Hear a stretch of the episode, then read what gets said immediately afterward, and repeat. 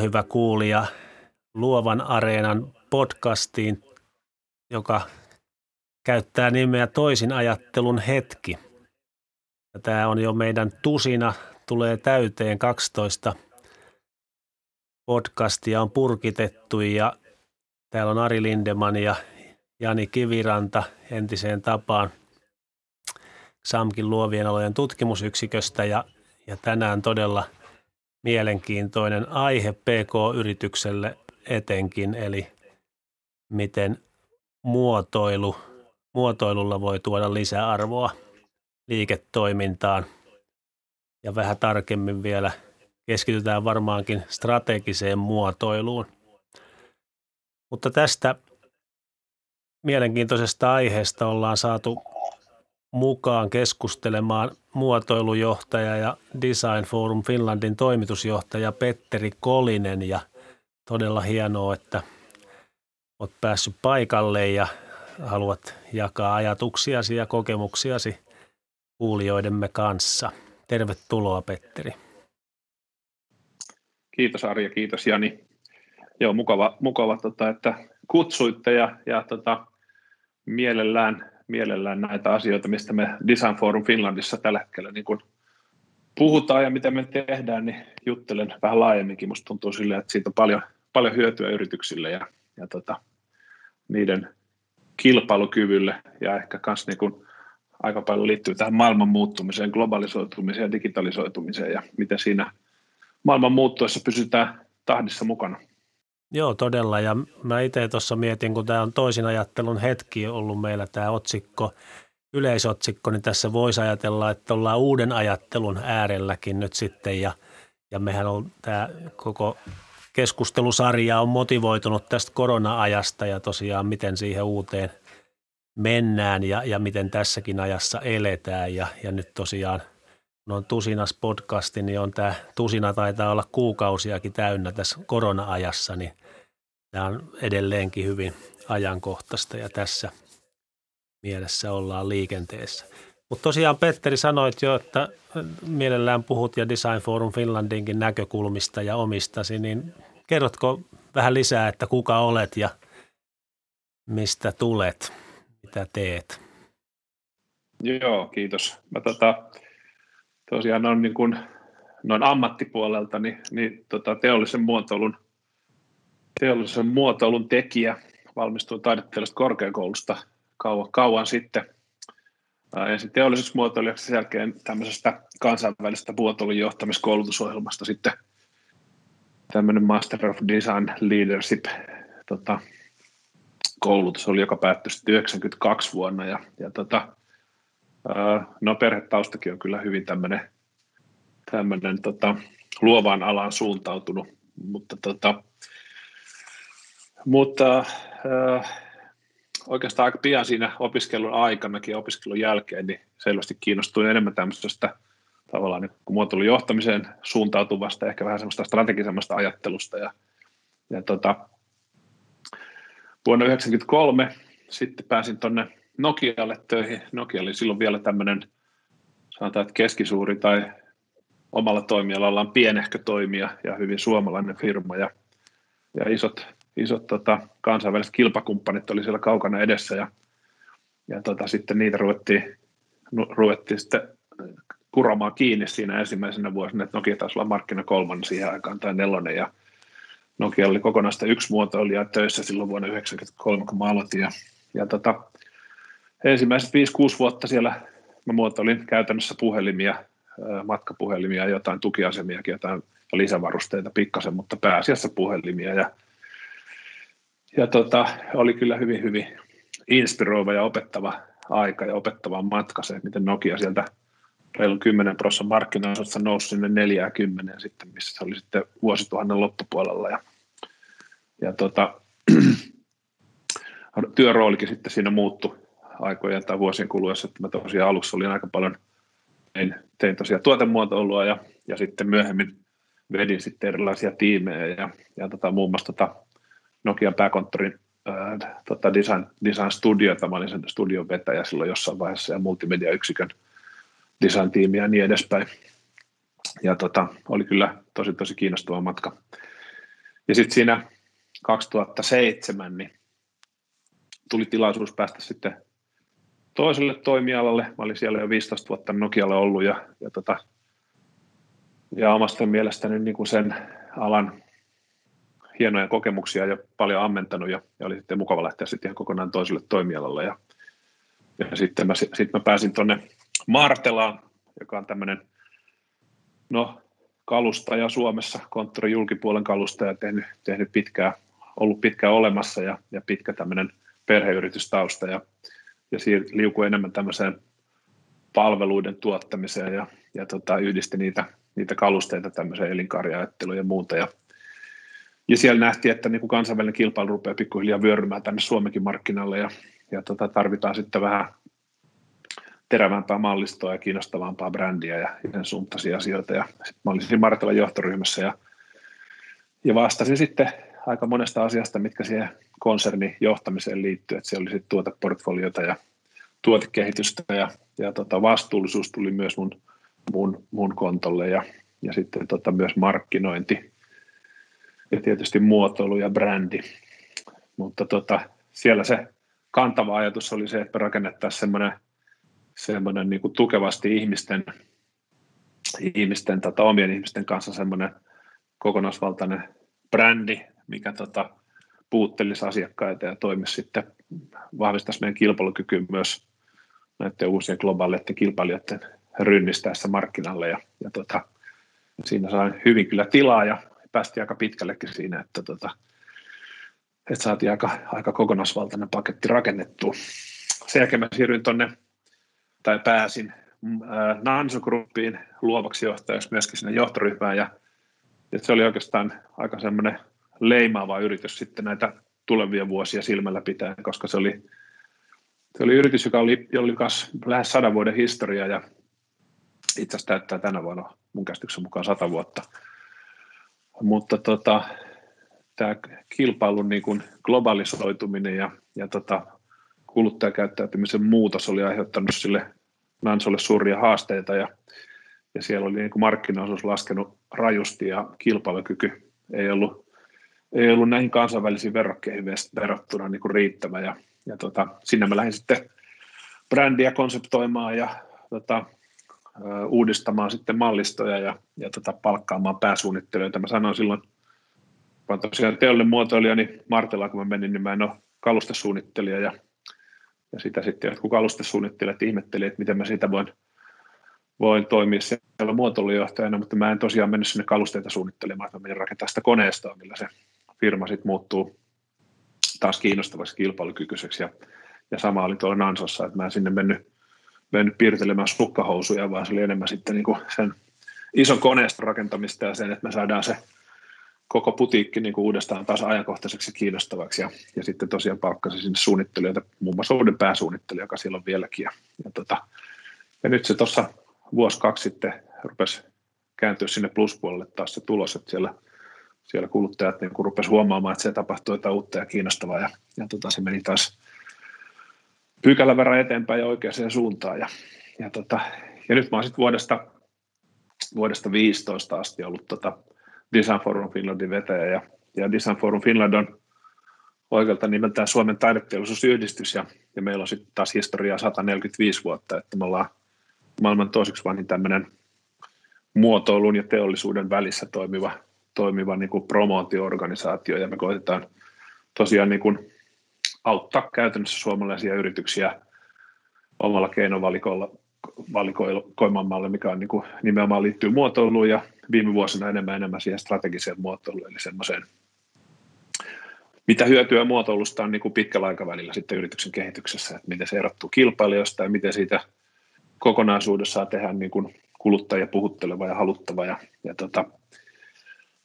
kaivaudutaan syvälle sinne asiakastarpeeseen ja myös asiakaskokemus kokemus on semmoinen hyvin olennainen kohta, missä paljon töitä tehdään ja, ja mietitään,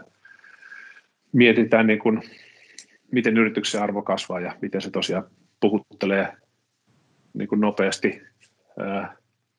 nopeasti niin kuin digitaalisiin kanaviin siirtyneitä kuluttajia. Että, että se on ehkä nyt tässä koronan myötä sitten vielä kiihtynyt se kehitys, mutta, mutta tota, Mutta Design Forum Finlands me järjestetään erilaisia tapahtumia, tämmöisiä niin kuin luentotyyppisiä, sitten vähän vuorovaikutteisempia, ja sitten meillä on tämmöistä, tämmöistä niin kuin yrityksille suunnattua koulutusta, missä, missä meillä on sitten kokeneet, kokeneet fasilitaattorit vetää tämmöisiä moduleita, ja, ja siinä on myös semmoinen, semmoinen tota, looginen polku ja looginen agenda, millä me saadaan, saadaan niin kuin yritysten kilpailukykyä ja oikeastaan tapaa toimia niin kuin muotoilun avulla oikeaan suuntaan. Ja jos nyt sitten muotoilussa sanoo vielä yhden sanan, niin siis kun mä puhun paljon muotoilusta, niin mulle se tarkoittaa lyhykäisyydessään sitä, että ajatellaan asioita sieltä ihmiselle tarpeellisesta näkökulmasta. Ja se kuulostaa ehkä vähän triviaalilta tai itsestäänselvältä, mutta yllättävän usein se ei ole sitä, koska siellä on usein paljon semmoisia liiketoiminnassa on paljon, paljon muita moottoreita. On esimerkiksi tehdas, joka tekee jonkun tyyppisiä tuotteita tai ja sen mukaan sitten koitetaan rakentaa sitä bisnestä tai, tai tota vanhoja toimintatapoja tai ei huomioon sitä, miten se maailma muuttuu tai joskus on jopa pieniä arvovaltataisteluita yrityksissä ja silloin se, silloin se niin kuin, mitä ihminen siellä toisella puolella oikeasti haluaa ja tarvitsee, niin se jää vähän jalkoihin, mutta tota, muotoilussa on paljon menetelmiä siihen, miten, miten sitä, sitä niin kuin ihmisen syvällistä tarvetta ja niiden muuttumista pystytään, pystytään kaivamaan esiin ja miten se yrityksen liiketoiminta pystytään sinne suuntaamaan. Että asiakastarpeesta kun puhutaan, niin usein puhutaan ikään kuin, katsotaan vähän peruutuspeiliin, eikä ehkä ymmärretä sitä, että kun jotain kehitetään, niin pitäisi pystyä pikkasen katsomaan eteenpäin ja ennakoimaan sitä, mitä sieltä tulevaisuudesta on tulossa. Toi Sulla on niin pitkä ja mielenkiintoinen ura ja, ja, ja hienosti erilaisia yrityksiä ja tämmöisiä tunnettuja brändejä. Ja, ja sitten sä läksit liikkeelle siitä leadershipistä ja, ja tietyllä tavalla kuulostaa siltä, että nytkin niin kuin, ja puhuit siitä, että miten muotoilulla nähdään niin kuin eteenpäin, niin tekee mieli kysyä vähän tuommoinen laajempi kysymys vielä tässä – välissä, että kun suomalaisia yrityksiä on perinteisesti aikaisemmin johdettu niin kuin diplomi-insinöörien vetämänä ja sitten sen jälkeen lähti nousemaan niin kuin kauppatieteiden maistereiden tällainen urakaari ja, ja, ja sitten tota, nyt sä puhut siitä, että nyt muotoilun pitäisi vetää niin kuin aukasta tietä ja, ja näyttää niin kuin, tai tuoda jotain uutta siihen johtamiseen, niin mitä sä tähän kommentoisit tai Joo, toi on erinomainen huomio ja hyvä kysymys. Että tota, se on myös ikään kuin tämän niin kuin kuluttajatarpeen, toi nivoutuu tosi tiukasti siihen kuluttajatarpeen tarpeen niin kuin muuttumiseen, että jos, jos ennen vanhaa ollaan tehty, tehty tarveesineitä ja tuotteita ja, ja ää, osittain palveluitakin siihen, että ihmisiltä on puuttunut jotain tai, tai, tota, ää, tai ikään kuin vaihtoehdoksi jollekin, niin, niin tänä päivänä sitten se on enemmän, enemmän niin kuin, ää, ikään kuin mielikuvista kiinni ja, ja, tota, ja johtamisessa oikeastaan, jos jossain vaiheessa oli tutkimus tästä niin kuin johtajien, toimitusjohtajien erityisesti profiilista ja Suomessa ne tosiaan liittyy aika paljon tähän tämmöiseen perinteiseen lainausmerkissä tuotantotalous lähestymiskulmaan siihen, että tota, optimoidaan tuotantoa ja, ja ollaan niin kuin, ö, aika talouspainotteisia, mikä tietysti on ihan terve, tervettäkin. Mä en sitä vähättele ollenkaan. Ja sitten verrattiin Ruotsiin, ja Ruotsissa oli toimareiden vastuulla paljon enemmän niin kuin tämmöinen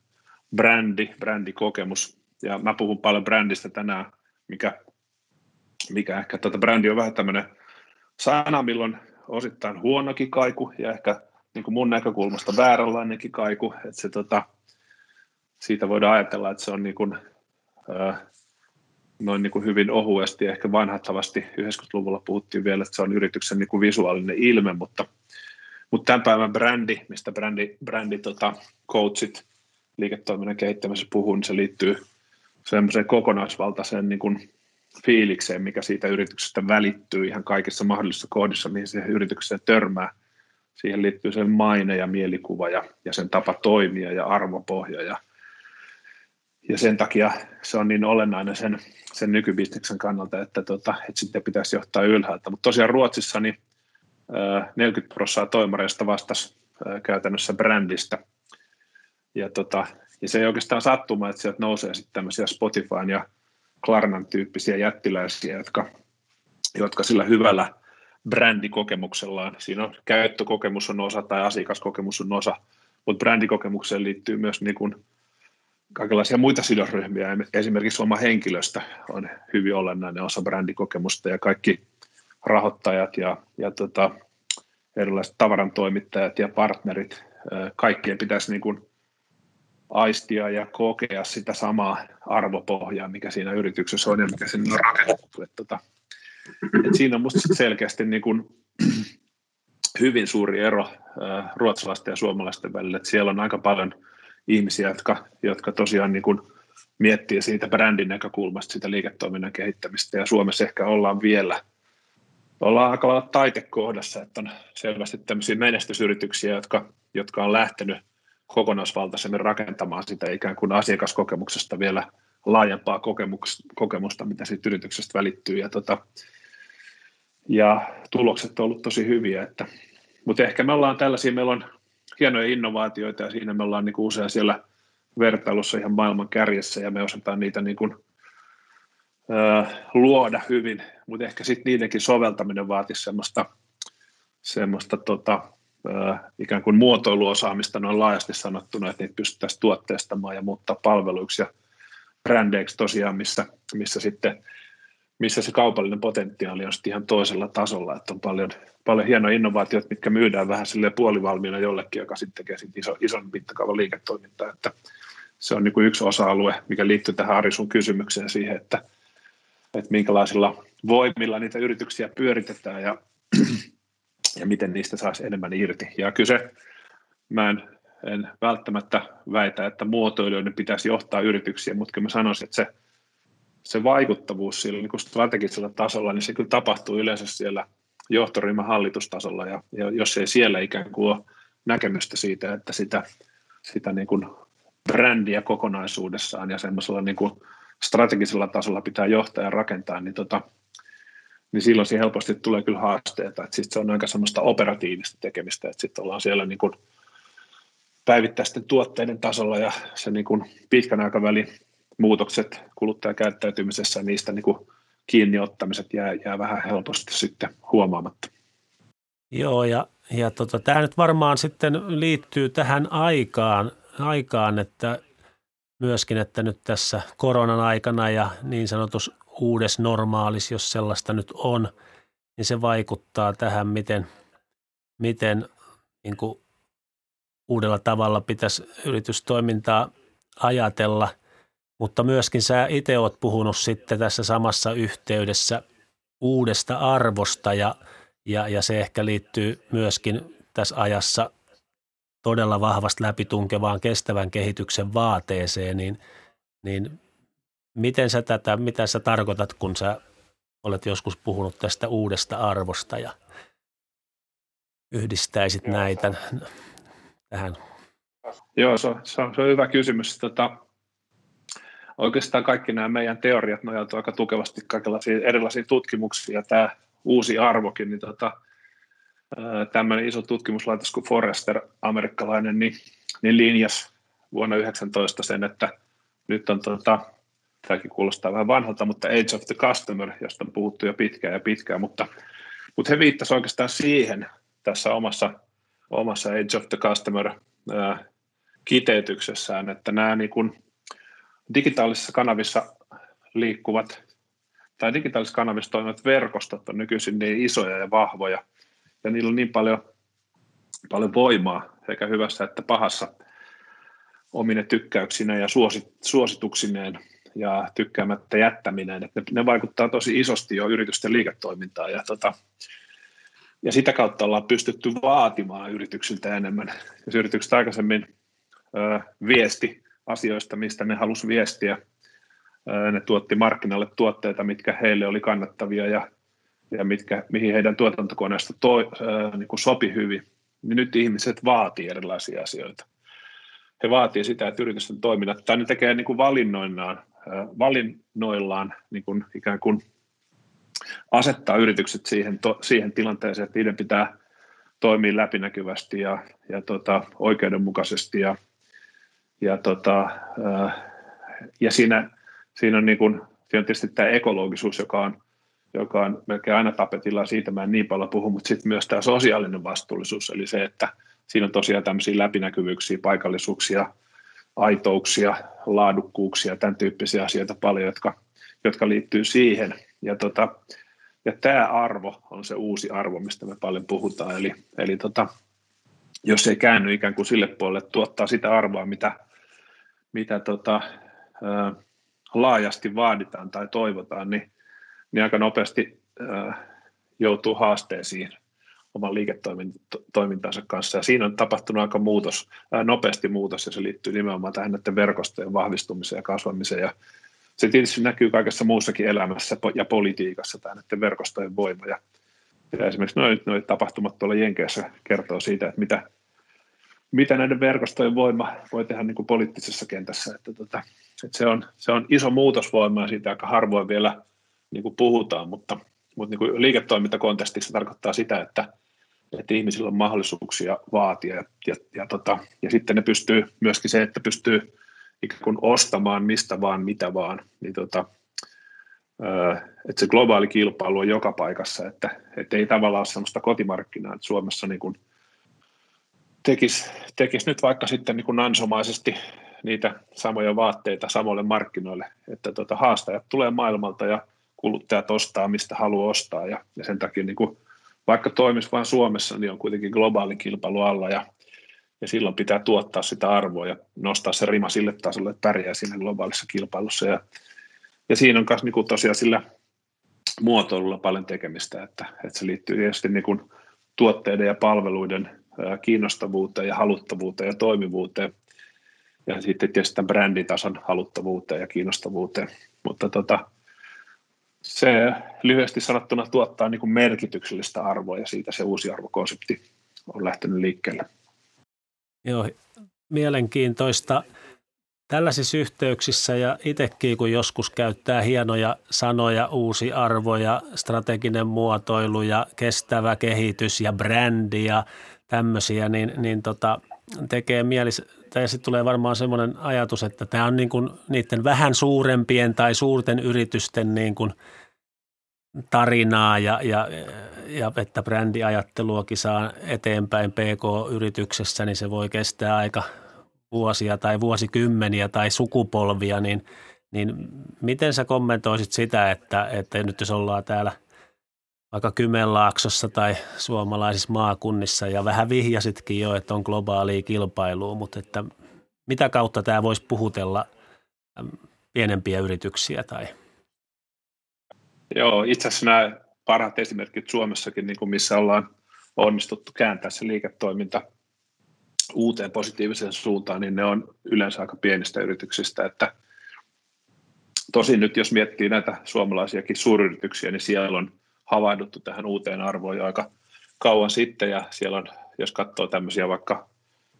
vaikka Fortumeita ja nesteitä ja muita, niin ne on kaikenlaisessa vastuullisuusvertailussa ihan siellä maailman kärjessä. Kesko taitaa olla elintarvikepuolella ihan siellä pitää paalupaikkaa maailmassa niin kuin elintarvikeyrityksistä, mutta, mutta pienissä firmoissa niin tota, se haaste siis usein yrityksessä on se perinteinen kulttuuri, jossa on opittu äh, tavallaan liiketoiminnan lainalaisuudet tietyllä tavalla. Ja, ja tota, Nansossa esimerkiksi se tarkoitti sitä, että leikataan kustannuksia ja vähennetään väkeä ja silloin kun menee huonosti ja ikään kuin odotetaan parempia aikoja. Ja se on tavallaan se niin kuin nollaviivan alapuoli, miten säästetään, mutta sitten se nollaviivan yläpuoli, eli se, että miten rakennetaan sitä nousua, miten rakennetaan sitä uutta arvoa, niin, niin se jää usein vähän käyttämättä. Ja tota, samalla kun ollaan talousasioissa tiukkoja, niin pitäisi myös miettiä sitä, että miten sitä niin kuin pluspuolta rakennetaan, koska se kuoppa tämmöisessä isossa niin kuin markkinamuutoksessa, mikä tämä tämmöinen globaaleiden brändien ja tämän online-ostamisen tota, tekemä muutos on, niin voi jäädä tosi tosi syväksi ja pitkäksi ja, ja se voi merkitä sen firman loppua, että tota, et pienienkin firmojen kannattaisi lähteä niin kuin askel kerrallaan liikkeelle ja, ja tosiaan ne ei ole ei tarvitse lähteä, sitä voi lähteä jostain kulmasta liikkeelle ja lähteä niin kuin ikään kuin sitä, sitä tota,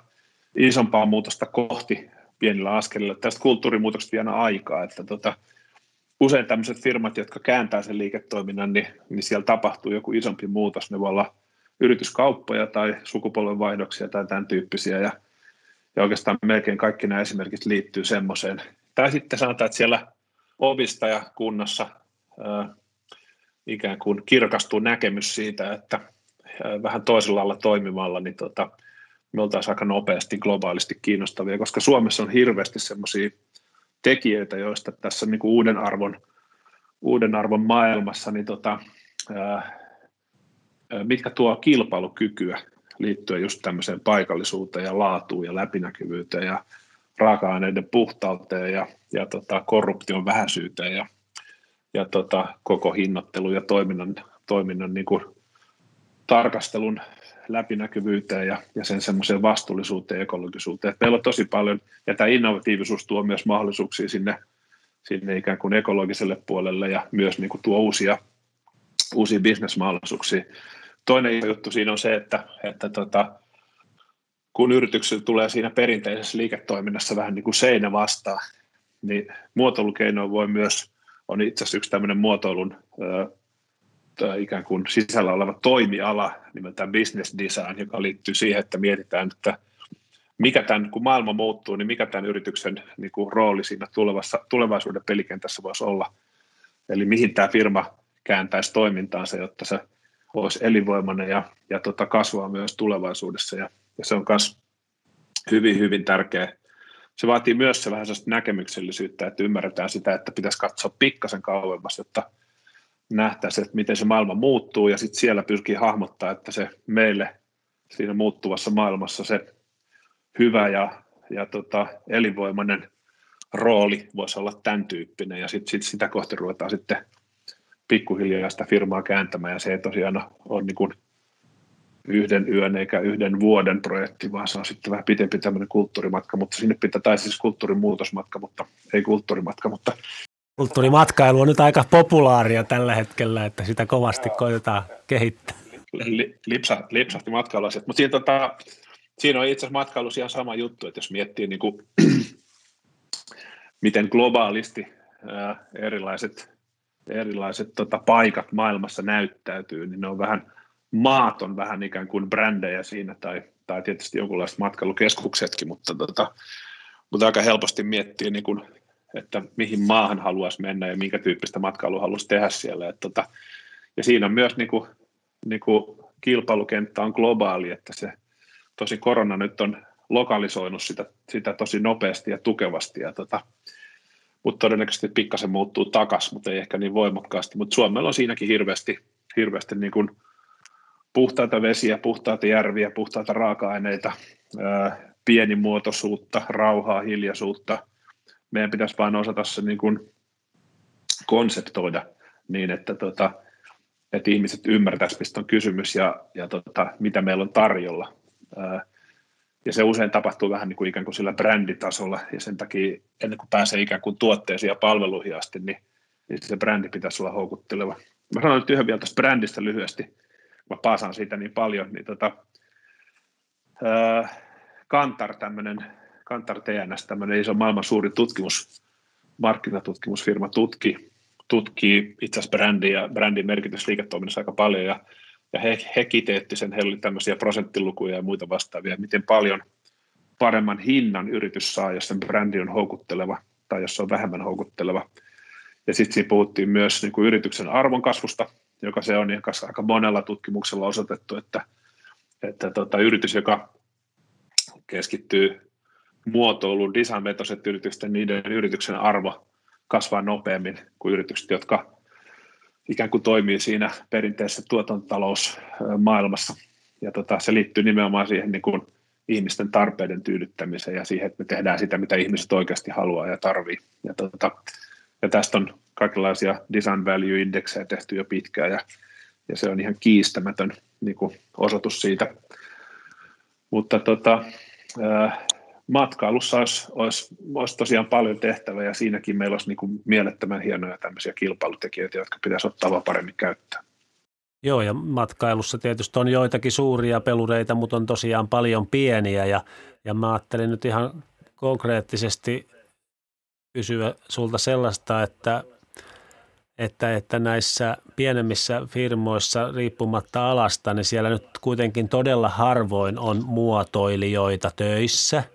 tai tämmöisiä muotoilujohtajia, niin, niin miten, miten me voitaisiin, tai miten heidän, he vois ajatella, että tarttuu tämmöiseen strategisen muotoilun työkaluihin tai, tai keiden kanssa, tai pitäisikö jotenkin joidenkin porukoiden yhdessä sitten niin kuin tukea tämmöisiä niin kuin kulttuurimuutoksia, joista sä puhuit tässä yrityksissä? Joo, se, se on tosiaan se strateginen muotoilu. Mä kirjoitin tästä aiheesta blogikirjoituksenkin, joka on tuolla meidän kotisivulla nyt esillä, että siellä mä oon vähän avannut tätä, tätä myöskin, että nämä termit on pikkasen juhlavia ja hienon kuulosia, mutta siinä on kyllä ihan tämmöistä loogisesta ja arkisestakin tekemisestä kysymys. Ja musta hyvä tapa lähteä liikkeelle on, on niin kuin nojautua niihin paikallisiin, paikallisiin toimijoihin, niin kuin Kymenlaaksossa varmaan se te, teidän, teidän toiminta on semmoinen, mistä saa näkemystä ja alkusysäystä siihen, että mistä, mistä suunnasta kannattaa lähteä sitä toimintaansa kehittämään. Sitten on tietysti niin kuin muotoilutoimijoita, joita on hyvin erilaisia ja se ostaminen on usein vaikeaa, kun oikein tiedät, mihin tarpeeseen ikään kuin muotoilua ostaa ja mistä ostaa ja mikä on se niin kuin ensimmäinen palikka, mistä kannattaa lähteä liikkeelle. Sitten on tietysti meidän, me ollaan siis non-profit-toimija Design Forum Finland, että meidän puoleen voi kääntyä ja meiltä saa ilmasta parin tunnin konsultointia siitä, että mistä kohtaa kannattaa lähteä liikkeelle ja, ja kenen kanssa ja missä on niin kuin yrityksen suurimmat haasteet näin niin kuin näkökulmasta ja, ja millä, millä, tota, millä tavalla saa, saa suurimman hyödyn ö, kustannustehokkaasti, että mistä me ei myydä mitään palveluita, että me tosiaan meidän palvelut on ilmaisia, mutta me ohjataan sitten ja koutsataan yrityksiä niin kuin uuteen suuntaan. Et, et sieltä, sieltä tavallaan on Suomessa aika hyvät tämmöiset tukiverkostot, millä, millä saa, saa niin kuin ilman suuria investointeja niin tota, näkemystä siitä, että mihin päin, mihin päin kannattaisi lähteä menemään ja, ja mistä löytyisi niin kuin, öö, sanotaan, että edullisesti tai ilmaiseksi tota, apua. Joo, eli rohkeasti niin kuin tarttuu, tarttuu mahdollisuuksiin ja sitten, ja olen itsekin kokenut sen, että usein on hyödyllistä kulkea joissakin verkostoissa tai keskustella ja, ja siihen usein tarjoautuu tällainen niin kuin, sanoisiko edullinen tai ilmainen mahdollisuus ja, ja, ja sitten lähtee niin kuin katsomaan sitä, että voi, mitä voi tehdä itse ja mitä sieltä voisi ostaa apua tai sitten jopa luoda siis tämmöisiä – tutkimus-, kehitys- ja innovaatioprojekteja sitten, joissa on muitakin kumppaneita.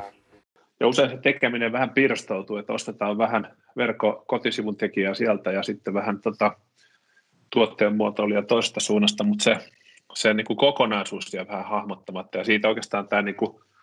strateginen muotoilu oikeastaan koostuukin, että siinä on semmoinen yhteinen arvopohja ja tota, tapa toimia, semmoinen identiteetti siellä taustalla, mikä on sitten – niin kuin saatu kasaan tai kiteytetty se oman porukan kanssa ja, ja se kaikki yrityksen rakentaminen sitten nojautuu siihen, että siellä ei niin kuin, että se yritys ei kerro, kerro kymmentä erilaista tarinaa, vaan se kertoo yhtä tarinaa ja se kaikki nivoutuu siihen samaan ja sitä kautta saadaan siitä,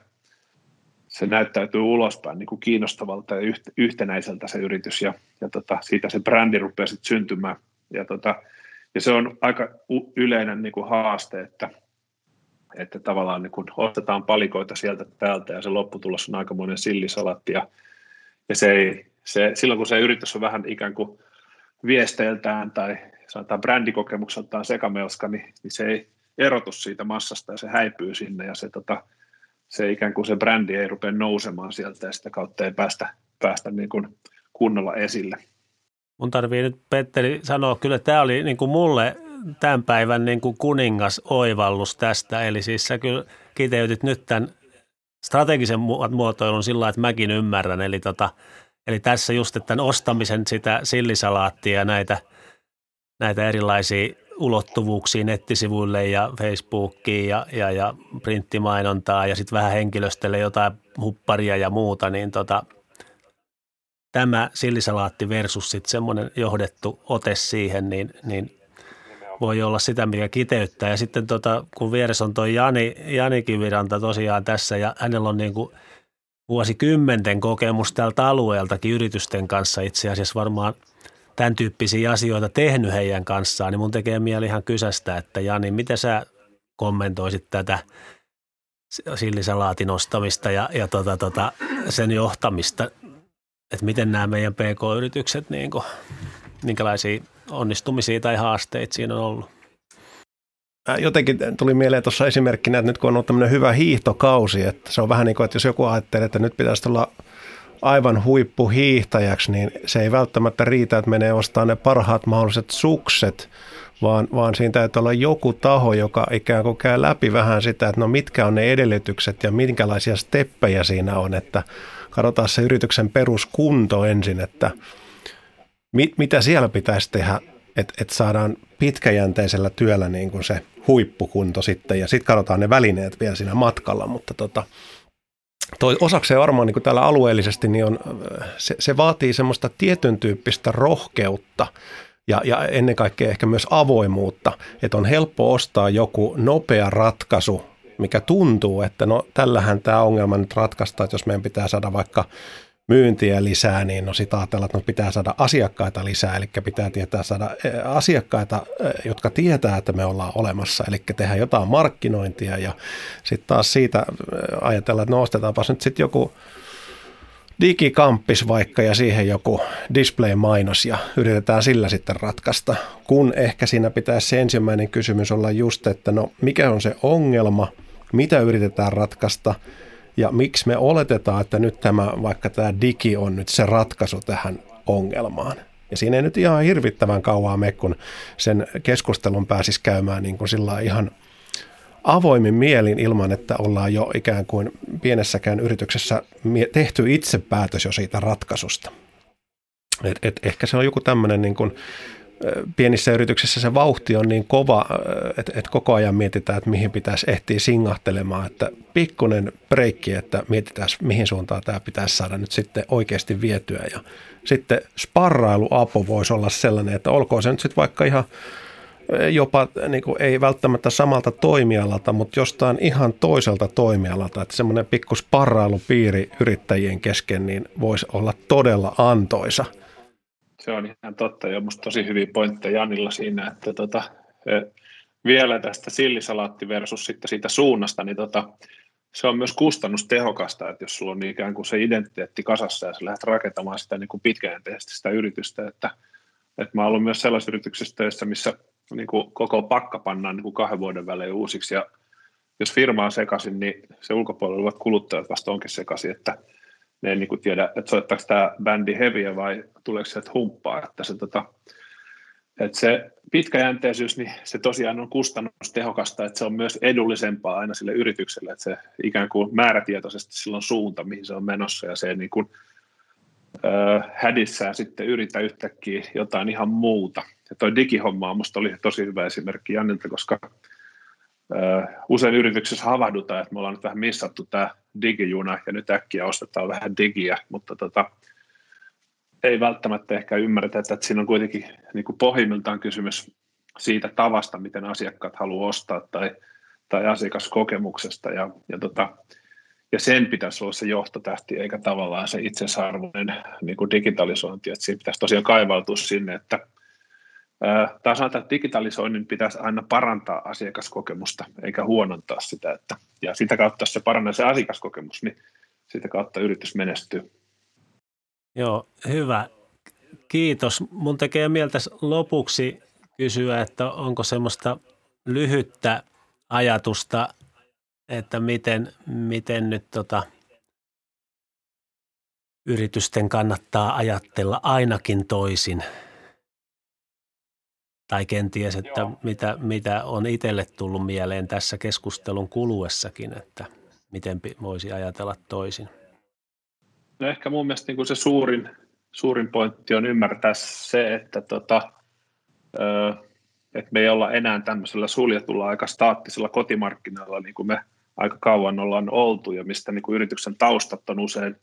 peräisin. Että me ollaan nyt aika nopeasti muuttuvassa globaalissa kilpailussa ja tota, äh, sitä tai ei, niin, niin meitä, meitä niin kuin kaikki me kuluttajat tämänkin katon alla, missä mäkin nyt on, niin voidaan ostaa mistä vaan, mitä vaan, ja se pistää, pistää nämä yritykset niin kuin uudenlaisen tilanteen eteen. Että se pitäisi, pitäisi tosiaan miettiä sitä, malttaa miettiä siinä strategiassa, että tota, miten tämä maailma nyt on muuttumassa, ja näistä meidän osaamisista ja kilpailu, kilpailutekijöistä niin lähtöisin, niin mikä se meidän rooli tässä voisi olla, ja tota, lähteä kääntämään sitä yritystä sinne, siihen suuntaan, että se, että on paikallaan ja, ja toivoo parasta ja, ja yrittää palvella niin kuin itsensä hengiltä ja, ja tota, laskee hintoja, niin, niin se on semmoinen spiraali, missä tulee sitten pohja vastaan ja, ja, tota, ja sen takia pitäisi niin kuin, mä kerran olin strategiasessio, oltiin valmistautumassa ja meidän operation johtaja sanoi, että nyt on kyllä niin kiire, että voitaisiin jättää tämä strategiasessio väliin. Ja mä sanoin sitten hänelle siitä, että tota, että jos on niin hirveä kiire, niin nyt se sitten nimenomaan kannattaisi pitää vaikka kaksi kertaa pitempänä. Että tota, et silloin, silloin, jos se, niin se koko yrityksen suunta on vähän hakusessa, niin silloin tehdään hirveästi töitä ja ne sukset osoittaa niin kuin kaikki ilmansuuntiin ja lopputulos on usein ei ole kovinkaan, kovinkaan hyvä, että se pitäisi löytää se yhteinen visio sieltä edestä ja kääntää sukset samaan suuntaan ja pyrkiä tekemään niin kuin jokainen omalta, omalta osa-alueeltaan niin kuin saman vision suuntaan asioita ja sitä kautta se firma lähtee menee eteenpäin. Niin tota, ehkä siinä katsoa niin kuin näkemyksellisesti vähän eteenpäin ja uskoa siihen, että sinne kannattaa pikkasen kurkkia miettiä sitä firman tulevaisuutta ja löytää sieltä se kohta, missä, missä meidän firma taas menestyy. Ja ehkä tämä uusi arvoasia on sellainen, että se on niin kuin, sitä ei voi enää kiertää tänä päivänä. Se on pakko pakko ottaa ikään kuin pöydälle, että, että tota, tuottaa sitä arvoa, mitä ihmiset haluaa ja mitä ihmiset vaatii. Että se on siihen, meillä on siihen hyvät mahikset Suomessa, että meillä on niin paljon kaikenlaista positiivista ja puhdasta ja aitoa ja pienimuotoista ja kiinnostavaa ja innovatiivista, että, tota, että meidän pitäisi vain oikealla tavalla sitten pystyä vielä soveltamaan tuotteiksi, palveluiksi ja brändeiksi. Hienoa, Petteri. Kiitos näistä rohkaisevista sanoista. Mulle, mulle jäi tota mieleen tästä se, että mm, ihan tälleen konkreettisesti, että heti kun tuntuu siltä, että on kiire, niin keskustele hetken aikaa muotoilijan kanssa. Ja, ja meillä on täällä työyhteisössä, me ollaan semmoinen lentävä lause, että me joskus sanoin, että aina sieltä jotain tulee – Eli mä meidän muotoilija kollegoille sanoin, että aina kun mä menen heidän huoneeseen, niin sitten on mulla välillä jotain kysymyksiä tai sellaisia, että mitäköhän tässä nyt, niin sitten sieltä putkahtaa pieneskin ja jotain aina. Ja musta se on aina ollut niin kuin kauhean viehättävää. Ja, ja tänään, tänään nyt ainakin siis tietysti tiesinkin, että tällä, mistä kerroit, niin syvällä kokemuksella ja, ja, ja, ja sitten tota, tutkimustietoonkin nojautuen, niin voidaan, voidaan ajatella ihan järkevästi näistä yritystoiminnan kehittämisestä tästä muotoilunäkökulmasta ja siitä tämä, tämä mitä sä oot kertonut, niin on todella niin kuin innostavaa ja toivottavasti tämä herättää myöskin kuulijoissa mielenkiintoa ottaa käyttöön muotoiluajattelua ja muotoilun menetelmiä ja ihmisiä. Totta, käyt, käyttöaste on vielä pieni, että tässä oli iso Invisionin tutkimus, missä oli 2200 yritystä globaalisti, niin 5 prosenttia yrityksistä globaalisti käytti muotoilua ikään kuin osana niin kuin strategiaa ja syvällä siellä liiketoiminnassa. Että, tota, että siinä on niin kuin paljon, ö, käyttöaste on pieni, mutta vaikuttavuus on tosi iso, että siihen kannattaa suunnata. Ja se ei tosiaan ole mitään niin kuin salatiedettä, että se on hyvin tämmöistä arkista ja, ja tota selkeää ja ymmärrettävää tekemistä, että se pitää vaan niin kuin palotella sitten osiin. Joo, sehän tarkoittaa vaan, jos käyttöaste nyt on tuolla lailla pieni, niin, niin jos täälläkin kulmakunnalla ja Suomessa niin yritykset enemmän sitä käyttäisi, niin suhteessa sitten maailman tähän globaaliin kilpailuun, mihin sä viittasit, niin voitaisiin olla tulevaisuudessakin hyvissä asemissa tämän vihreän siirtymän keskellä. Nimenomaan. Kiitos Petteri. Miten päiväs jatkuu tästä, jos saa kysyä vielä lopuksi? Tässä on vielä vähän tota, yksi tämmöinen näistä lukemattomista Teams-palavereista vielä edessä, että, tota, että meillä on tulossa tämmöinen paneelikeskustelukin tuossa keväällä, missä, missä tota, koitetaan hallitusten puheenjohtajia öö, herätellä tähän brändiajatteluun ja muotoiluajatteluun ja tota, sen valmistelussa menee sitten, mutta tota, siinä on varmaan tunnin palveri, sitten siirrytään tuonne hiihtoladulle todennäköisesti itse hiihtelemään vähän, että vielä on upea talviviikonloppu tulossa. No niin, siellä on tota, vielä kysyn sen, onko se ihan julkinen tilaisuus, paneeli, mikä on tulossa vai mit, voitko sanoa jotain siitä? Joo. Se on silleen, että meillä on tota, studiossa niin kuin seitsemän henkeä, missä on sitten näitä erilaista. Me koetaan saada aika isojen yritysten tota, hallitusten puheenjohtajia hallitusten jäseniä ja sitten on Business Finlandin vetäjä todennäköisesti paikan päällä ja tota, sitten se on tämmöinen online-tapahtuma, mihin voi osallistua, kuunnella keskustelua ja se on sitten hyvin fasilitoitu. Ja, ja tota, mä vähän alustan siellä ja sitten siinä on Marina Vahtola, joka on tämmöinen hallitusammattilainen ja brändien puolesta puhuja ja kovan, kovan tota, taustan omaava tässä brändipuolessa, niin, niin me alustetaan pikkasen ja sitten on, sit on siitä paneelikeskustelu, mutta siihen voi kaikki osallistua, se on tosiaan niin kuin online. Hienoa, tiedotetaan siitä sitten ja, ja sillä välillä niin täällä on samanlaiset harrastukset, eli Paaskosken majalle tuosta yhdeksän kilometriä itään, niin munkkikahvit ja hiihtämällä sinne, niin siellä on hyvä brändi, kun, siellä on brändi kunnossa kyllä siellä on brändi ja tuotteet kunnossa, joo, se menee hyvin käsi, käsi kädessä sitten, että tota, ja vielä pieni tuommoinen tuommoinen kannustin, että vähän, vähän kun jaksaa hiihtää, niin saa hyvät munkit. No nimenomaan, nimenomaan. Kiitos oikein paljon Petteri ja, ja Jani ja, ja hyvä kuulija ja toivon mukaan tuutte mukaan seuraavallakin kerralla ja nautitte tästä podcastista. Kiitos. Kiitos. Kiitos kutsusta.